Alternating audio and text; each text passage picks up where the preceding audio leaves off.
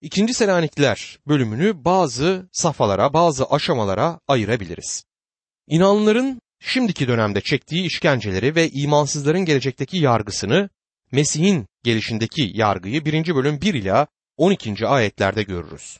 Burada bir tanım vardır 1. bölümde 1 ve 2. ayetlerde. İnanlıların çektiği işkenceleri ve bunun getirdiği meyveleri ise 1. bölümde 3 ila 7. ayetler arasında okumak mümkündür. Mesih'in gelişindeki kötünün yargılanmasını 1. bölüm 8 ila 12. ayetler bize aktarır. Mesih'in gelişinde dünyayı bekleyen durum 2. bölüm 1 ila 12. ayetlerde konu edilir. İlk olay kilisenin göğe alınmasıdır. 2. bölüm 1. ayet. Sonra Rabbin gününde kilisenin göğe alınmasının izlenmesi vardır. Tümden imanı bırakma eylemi ve günah adamının belirgin olması ise 2. bölüm 2 ila 5. ayetler arasında konu edilir. Gizemli yasasızlık şimdilerde işlenmektedir. Kutsal ruhça sınırlandırılmıştır bu. 2. bölüm 6, 7 ve 8. ayetlerde bunun altı çizilir. Yasasız adam büyük sıkıntıda sahnede olacaktır. 2. bölüm 9 ila 12. ayetlere göre.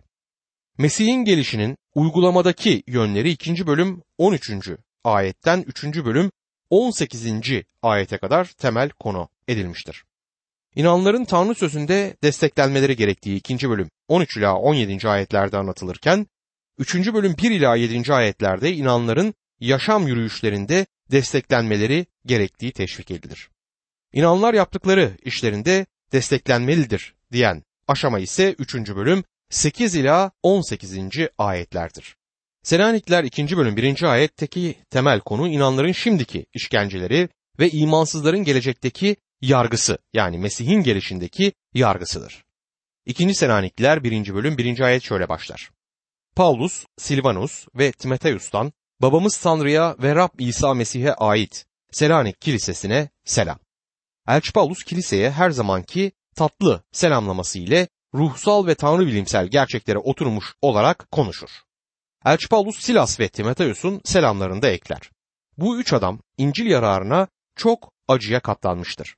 Elçi Paulus ve Silas Filipe'de hapishaneye girmişler. Paulus, Silas ve Timoteus Selanik'e birlikte gitmişler ama Paulus daha sonra onlardan ayrılmıştır. Onları Atina'da bekledi ama onlar gelmedi. Bunun üzerine Korint'e gitti ve daha sonra burada yeniden buluştular.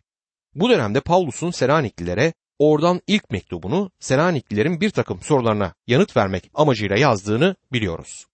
Elçi Paulus ikinci mektubunu yazarken kendisini aynı zamanda Rab'de kardeş olan iki yardımcı haberciyle birlikte sergiler. Eğer Elçi Paulus kendisi bildirmese haklarında bugün hiçbir şey bilmeyeceğimiz bu adamlar kendisiyle birlikte burada gösterilir. Bu Elçi Paulus'un karakterinin bazı noktalarını açığa çıkartmaktadır. Genç ve gururlu bir ferisi yani din bilginiyken Mesih'in alçak gönüllü bir izleyicisi, onun hizmetkarı ve öğrencisi oldu Elçi Paulus. Selanik'teki kilise topluluğuna bu Selanik'teki yöresel kiliseydi. Elçi Paulus bu kilisenin Baba Tanrı ve Rab İsa Mesih bağlılığında olduğuna inandığını iletti. Kutsal ruhtan söz etmemesinin nedeni de kilisedeki inanlarda kutsal ruhun bulunduğunu bilmesinden kaynaklı olduğunu düşünüyorum. Ruhun varlığı onlarda kutsal ruh çağrılarına yaraşan inanlı yaşamını yaşamalarını olanaklı kılmıştır. Bulundukları yer Baba Tanrı ve İsa Mesih bağlılığındaydı. Bunun anlamı sevgili dinleyicim, Elçi Paulus onlara Mesih'in Tanrı özünden olduğunu öğretmiştir. Budur. Elçi Paulus'un İsa Mesih'in oğul olan Tanrı olduğundan en ufak bir şüphesi dahi yoktu. Yuhanna 10. bölüm 27, 28 ve 29. ayetlerde koyunlarım sesimi işitir. Ben onları tanırım. Onlar da beni izler. Onlara sonsuz yaşam veririm. Asla mahvolmayacaklar. Onları hiç kimse elimden kapamaz. Onları bana veren babam her şeyden üstündür. Onları babanın elinden kapmaya kimsenin gücü yetmez diye yazar. Bu ayetlerde Mesih İsa'ya ve Baba Tanrı'ya ait kucak dolusu tanrılık atfedilmektedir. Bu inanlar topluluğunun sahip olduğu durum olmalıdır.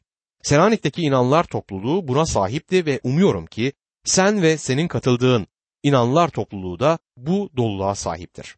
Önemli olan inanlar topluluğunun hangi adı taşıdığı değildir. Önemli olan senin ve beraberindeki gerçek inanların Mesih İsa'da olmasıdır. Bir kiliseyi önemli kılan kutsal ruhta gerçek inanlardır. Kutsal ruhtan aldıkları güçle Mesih'i diğer yörelerde, toplumlarda, kasabalarda, kentlerde, ülkelerde ve tüm dünyada tanıklar olarak tanıtacaklardır. Tanrı'daki yaşamı bu insanlar sergileyebilirler. Elçi Paulus'un mektubuna başlarken inanlara söylediği de işte budur.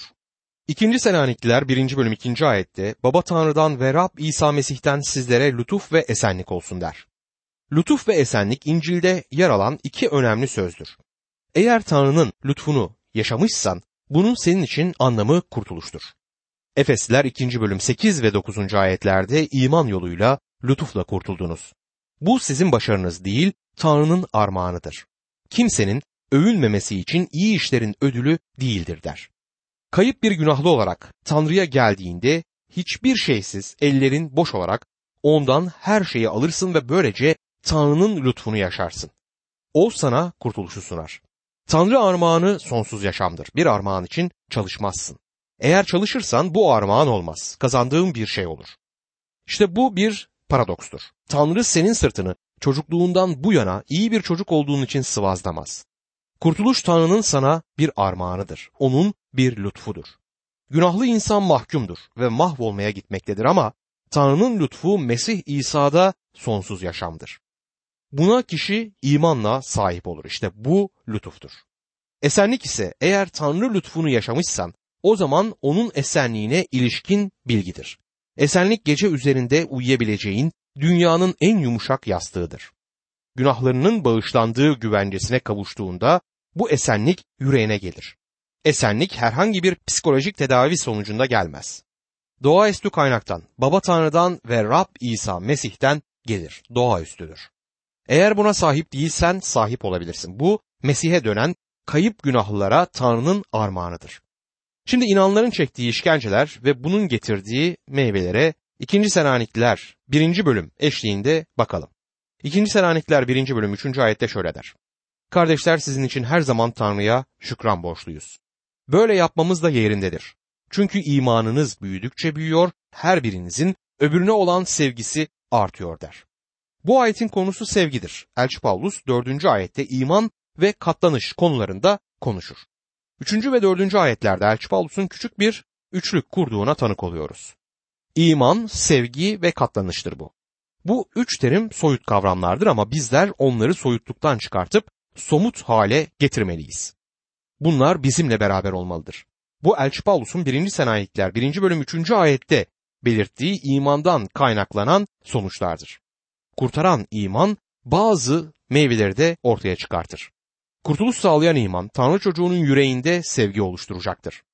Sevgili arkadaşım, eğer Tanrı çocuğuysan, istesen de istemesen de benim görüşlerim, teolojim hoşuna gitse de gitmese de beni sevmen gerekir. Aynı şekilde benim de seni sevmem gerek. Bu harika bir düzendir. Tanrı çocuğu sevmekle yükümlüdür. İncil'de şöyle okuyoruz. Romalılar 13. bölüm 8. ayet. Birbirinizi sevmekten başka hiç kimseye bir şey borçlu olmayın. Çünkü başkalarını seven kutsal yasayı yerine getirmiş olur. Başka bir deyişle sevmekle sorumluyuz. Bir sonraki ayette Elçi Paulus iman ve sevgiyle birlikte kullandığı üçüncü sözü ele alacaktır. Bu ise katlanış sözüdür. Bu trafik lambalarında yeşili beklemek de gösterilen katlanış değildir.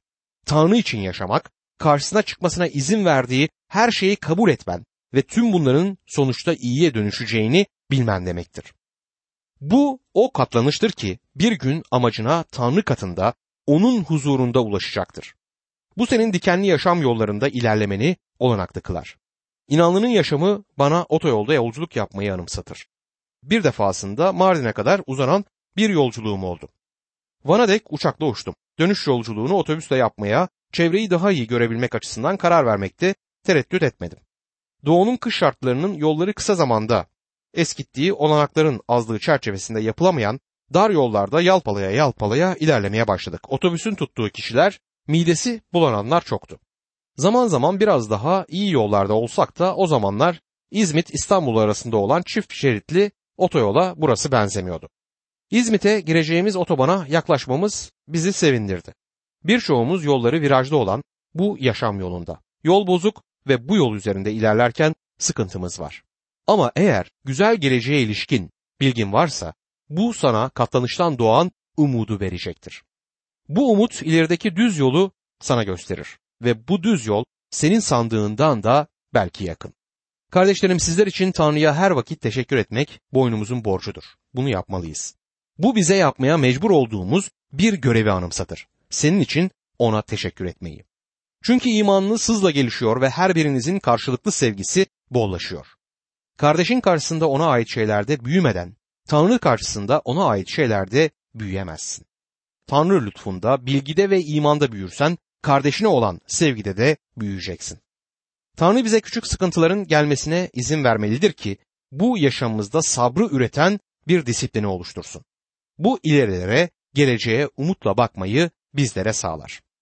İkinci Selanikler 1. bölüm 4. ayette. Bu nedenle bizler katlandığınız bütün zulüm ve sıkıntılar karşısındaki sabır ve imanınızdan ötürü Tanrı'nın kiliseleri arasında sizinle övünüyoruz der. Zulüm ve sıkıntılar acılar demektir. Kilise yani inanlar topluluğu büyük sıkıntı dönemini yaşamayacak ama bu sıkıntılardan her zaman geçecektir. Büyük sıkıntı dönemi birinci Selanikliler'de yorumunu yaptığımız gibi İsa Mesih'in ikinci gelişinde olacaktır. İnanlar yukarı alındıktan sonra çok büyük bir sıkıntı dönemi başlayacaktır. Çünkü yeryüzünde bereket ve esenlik kalmayacaktır. Aslında Tanrı'ya bağlı yaşayan insanların yeryüzünde olması dünya için büyük bir berekettir. Ama onlar yukarı alındıktan sonra acı sıkıntı dönemi başlayacaktır. Bu dünyada yaşarken her birimiz yer üzerindeki yaşamımızda sıkıntı sahibi olacağız. Eğer sıkıntıların yoksa bu yaşamında doğru gitmeyen bir şey var demektir. Çünkü Rab çocuklarını disiplin eder. Sabır ilginç bir sözdür. Grekçeden Türkçe'ye sabır olarak çevirdiğimiz sözün gerçek anlamı altta olmaktır. Altta kalmak demek anlamını taşır. Birçok insan problemlerinin ve sıkıntılarının altından kalkmaya çabalamaktadır. Sabırlı kişi bunların altında kalmaya dayanır ve yükünü taşımaya devam eder. Bunları kaldırıp atmaz, sorumluluğundan kaçmaya çabalamaz. Roma İmparatorluğu döneminde o vakit Selanikli inanların gerçek bir tanıklığı vardı. Selanik bir Roma sömürgesiydi ve çokları kentten kaçıyordu. Böylece söz her yana yayılmaktaydı. Bu inanların sabrı ve imanı büyüktü. Sıkıntılar, işkenceler, saldırılar karşısında katlanış göstermekteydiler. Sıkıntı bizlerce yaslanacak garip bir sözcük değildir. Tanrı sözü bunu bize şimdiki yaşamda acı ve sıkıntılarımız olacağını belirterek yapar. Elçi Petrus bunu açık bir şekilde 1. Petrus 4. bölüm 12. ayette şöyle dile getirir. Sevgili kardeşlerim sınanmanız için size giydirilen ateşten gömleği size garip bir şey oluyormuş gibi yadırgamayın. Bazen inanlar Tanrı bunun başıma gelmesine neden izin verdi? Bu şeyler hep benim başıma geliyor der. Bu iddiaları yapmamak yerinde olur. Başına her ne geliyorsa yalnız sen değilsin bunları yaşayan. Sıkıntıların başımıza gelmesi garip değil. Elçi Petrus sözlerini sürdürerek 1. Petrus 4. bölüm 13. ayette bakın neler söylüyor. Tersine Mesih'in acılarına ortak olduğunuz oranda sevinin ki Mesih'in görkemi göründüğünde de sevinçle coşasınız. Elçi Petrus aynı zamanda inanların kendi kendilerini sıkıntıya düşürmemeleri konusunda da onları 1. Petrus 4. bölüm 15. ayette uyararak şöyle der. Hiçbiriniz katil, hırsız, kötülük yapan ya da başkalarının işine karışan biri olarak acı çekmesin. İnanlı kendi elini ateşe sokar çünkü başkalarına ilişkin çok konuşmaktadır. Ve bu yüzden de sıkıntı çeker çünkü yakışıksız bir işe başlamıştır. Bu tür sıkıntı için hoşgörü bulunmaz. Bu şekilde sabrı oluşturan disiplin değildir. Bunu kısaca ifade etmek gerekirse yaptığının karşılığını almaktır. Elçi Petrus 1. Petrus 4. bölüm 16. ayette ama Mesih inanlısı olduğu için acı çeken bundan utanç duymasın. Taşıdığı bu adla Tanrı'yı yüceltsin der. Sabrı öğreten disiplin ile kötülüğün cezasını bulmak arasındaki derin farkı anlamak gerekir. Tanrı çocuklarını büyümeleri ve gelecek için umutları ve sabırları olsun diye sıkı bir düzene koyacaktır. Disipline sokar ve onları düzene alır. Yer üzerindeki yaşamımızda çok rahat olmamız gerekmez. Eğer rahatımız bol olursa Rabbin geri dönüşüne ilişkin umudumuz zayıflayacaktır. İkinci Selanikler 1. bölüm 5. ayette bütün bunlar Tanrı'nın adil yargısının belirtisidir.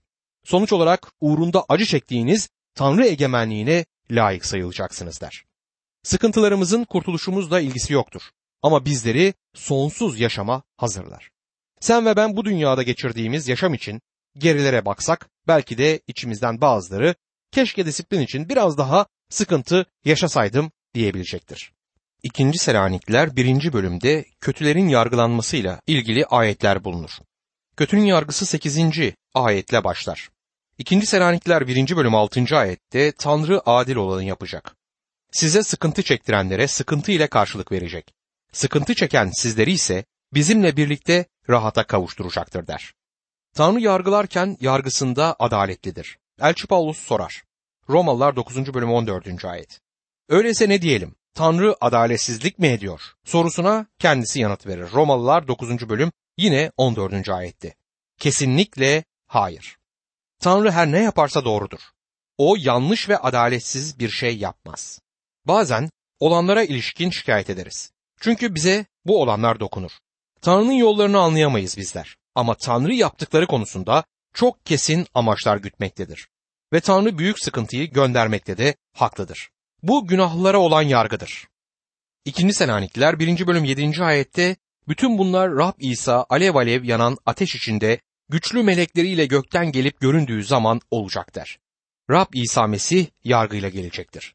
Mesih'in gelişinde kötü yargılanacaktır. İkinci Selanikliler 1. bölüm 8 ve 9. ayetlerde Rabbimiz İsa Tanrı'yı tanımayanları ve kendisiyle ilgili müjdeye uymayanları cezalandıracak. Böyleleri Rabbin varlığından ve yüce gücünden uzak kalarak sonsuza dek mahvolma cezasına çarptırılacaklar diyor. Tanrı sözü gerçekte cennete ilişkin çok az şey söyler. Bunun nedenlerinden biri cennetin o denli muhteşem olması ve buna bizim aklımızın erişemediğidir. Ve Rab dünyada iyiye sahip değilken aklımızın havalarda olmasını istemez. Gözlerimizi üzerinde yürüdüğümüz patikaya yöneltmemizi diler. Ve sanıyorum Tanrımız burnumuzu çoğu zaman bir taşa sürtmemize izin verir. Bir başka deyişle dünyadaki yaşamımıza ilişkin bir amacı vardır onun ve bu amacı yerine getirmeyi ister. Kutsal yazı cennete ilişkin az şey söylemekte kalmaz. Kayıp olanların durumuna ilişkin daha da az bildirde bulunur. Bu o denli korkunçtur ki bu nedenle kutsal ruh onun üzerine bir örtü çekmiştir. Merak hastalığını tatmin ve intikam arzusunu tatmin etmek için hiçbir şey verilmez. Tanrı yargıladığında bunu ikinci yolla yerine getirmeyecektir. Kutsallığına ve adaletine yaraşanı o uygulayacaktır. Cehenneme ilişkin merakımızı tatmin edecek şey yok kutsal kitapta ama uyarmaya yetecek oranda söylenilenler bulunmaktadır. Az söylenmesi üzerinde durulmayacak kadar küçük demek anlamına gelmez. İsa Mesih kendisi cehenneme ilişkin başkalarından daha fazla konuşmuştur. Cehennem dehşet dolu bir gerçektir. Bu konuda dalgalanmalar yaratmak istemiyorum. Sadece burada söyleneni aktarıyorum. Bu geliş alevli bir ateşle olacaktır. Tanrı'yı tanımayanlardan ve Rabbimiz İsa'nın sevinç getirici haberine uymayanların üzerine yargı getirecek ve onlar Rabbin katında ve onun güç dolu yüceliğinden gelen yıkım cezasını görecekler ki bunun sonu yoktur. Cehennemin varlığıyla bugünlerde alay edilmekte ama bu cehennem yok demek anlamına gelmez. İnandıklarımız bazen fındık kabuğunu doldurmayacak düşünceler. Örneğin Avrupa'yı savaşa sokan ve Avrupa'ya alevler içinde bırakan Hitler ve Mussolini'nin toplantılarından birine katılan bir ünlü ülkesine geri geldiğinde zamanımız barış çağı olacak demişti. Barışımız olmadı ve dünyada barış olacağı benzemez. İkinci Dünya Savaşı'nın başlamasından önce hiç kimse Japonya'nın Amerika'ya saldıracağına inanmıyordu. Devletin başındakiler inanmadılar. Birçok barış yanlısı kilisede buna inanmadı. İnanmış olsalar da olmasalar da durum değişmedi. Japonlar Pearl Harbor'da Amerika'ya saldırdı. Dostum cehennemin varlığıyla yüz yüze gelmeliyiz. Mesih İsa bu dünyaya yine gelecek. İlk olarak kendisine ait olanları alacak ve onun gelişi kötüler için bir dehşet olacaktır. Tanrı'yı tanımayanlar ve Rab İsa'nın sevindirici haberine uymayanlar için bir yargı var. Yuhanna 17. bölüm 3. ayette Sonsuz yaşam tek gerçek Tanrı olan seni ve gönderdiğin İsa Mesih'i tanımalarıdır der. Tanrı tarafından onaylanan işleri yerine getirebilmek için ne yapmamız gerekir diye İsa'ya sordular. Yuhanna 6. bölüm 29. ayette ise İsa, Tanrı'nın işi onun gönderdiği kişiye iman etmenizdir diye yanıt verdi. İşte Tanrı sözünün öğrettiği budur. Biliyorum cennet ve cehenneme ilişkin konuşmak sevimli konular değil. İnanların tanıklıklarını işittiğimizde ya da okuduğumuzda bu tanıklıkların ben ve benlerle dolu olduğuna şahit oluyoruz. İşimde başarı kazandım, evliliğimi kurtardım, kişiliğim değişti, İsa Mesih'e ilişkin söylenenler çok az. Doğrudan cehenneme gönderilmeyi hak etmiş bir günahlıydım diye kaç tane tanıklık işittiniz bilmiyorum. Tanıklık verirken söylenmesi gereken en önemli şey sana ne verildiği değil, İsa Mesih'in seni nelerden kurtardığıdır. Kurtarıcımızın gelişindeki tüm amaç budur. O bizi kurtarmaya geldi. Bizi başarılı kılmak için yeni özellikler vermeye gelmedi. Bizi cehennemden kurtarmaya geldi o. Bu konu savsaklanmaktadır. İnsanlar bunu işitmekten hoşlanmıyorlar. Kayıp olduğunu kabul etmeye hazır çok az insan bugün dünyadadır. Düşünün alevlerle yanan bir binada uykudasın ve bir adam bu alevlerin ortasına seni kurtarmaya giriyor, seni uyandırıyor, sırtına aldığı gibi cayır cayır yanan binadan dışarı seni taşıyor. O seni sevdi, seni oğullarından biri kıldı. Seni evine getirdi ve güzel armağanlar verdi. Şimdi bir kalabalık önünde dursan ve ona olan şükranlarını o karşısında dururken açıklaman gerekse ona ne için teşekkür ederdin? Seni oğullarından biri yaptığı için mi teşekkür ederdin? Umarım bunu yaparsın. Ama gerçekten ona ilk teşekkür etmen gereken konu kendi yaşamını tehlikeye atarak seni yanan binadan kurtardığı olmalıydı. O kurtarmasaydı alevler arasında can verip gidecektin. Şimdi sevgili dinleyicim, kayıbın yargısı geliyor. Eğer kayıp sınıfı arasında kalmayı sürdürürsen yargılanırsın. Bunu birisi sana söylemeli ve ben şimdi bunu sana söylüyorum. Şimdi kayıp kimdir? 1. Tanrı'yı bilmeyenler. 2. Rabbimiz İsa Mesih'in sevindirici haberine iman etmeyenler kayıptır. 9. ayeti tekrar okumama izin verin. Onlar Rabbin katından ve onun güç dolu yüceliğinden gelen yıkım cezasına çarptırılacaklardır ki bunun sonu yoktur der. İkinci Selanikler 1. bölüm 10. ayette bütün bunlar Rabbin kendi kutsalları arasında yüceltilmek ve bütün imanlarda hayranlık uyandırmak üzere geldiği gün olacak diyor. Ve devam ediyor 10. ayet. Sizler ise iman edenlersiniz. Çünkü size ettiğimiz tanıklığa inandınız. Mesih'in dünyaya yargıyla gelişi tüm güvenlerini ona bağlamış ve onu yüceltmiş olan inanları aklayacaktır. Bu doğrultuda sizin için hep dua etmekteyiz. Öyle ki Tanrımız sizi çağrısına yaraştırsın. Her iyilikten hoşnut olmanızı ve imanla işe koyulmanızı Tanrı kendi gücüyle doluluğa erdirsin diyor eski çeviride. Yeni çeviride 2. Selanikler 1. bölüm 11 ve 12. ayetleri yeniden okuyayım. İşte bu nedenle Tanrımız sizi çağrısına layık görsün. İyiliğe yönelik her dileğinizi, imana dayanan her uğraşınızı kendi gücüyle sonuçlandırsın diye sizin için her zaman dua ediyoruz. Öyle ki Tanrımızın ve Rab İsa Mesih'in lütfuyla Rabbimiz İsa'nın adı sizde yüceltilsin. Siz de onunla yücelesiniz. Rabbimiz İsa'nın adı sizde yüceltilsin. Eğer Rab sana başarı vermişse para, mal bakımından ileri gidebilirsin. Ve bunun için Rabbi yüceltebilirsin. Bu iyidir. Ama yaşamının çoğunu hastanelerde sırt üstü yatarak geçiren küçük bir bayanın Mesih'i yüceltmesi ve tanıklığı beni çok etkiledi. Sonuçta Mesih İsa onda yüceltildi. Bizlerde de aynı yürek olsun.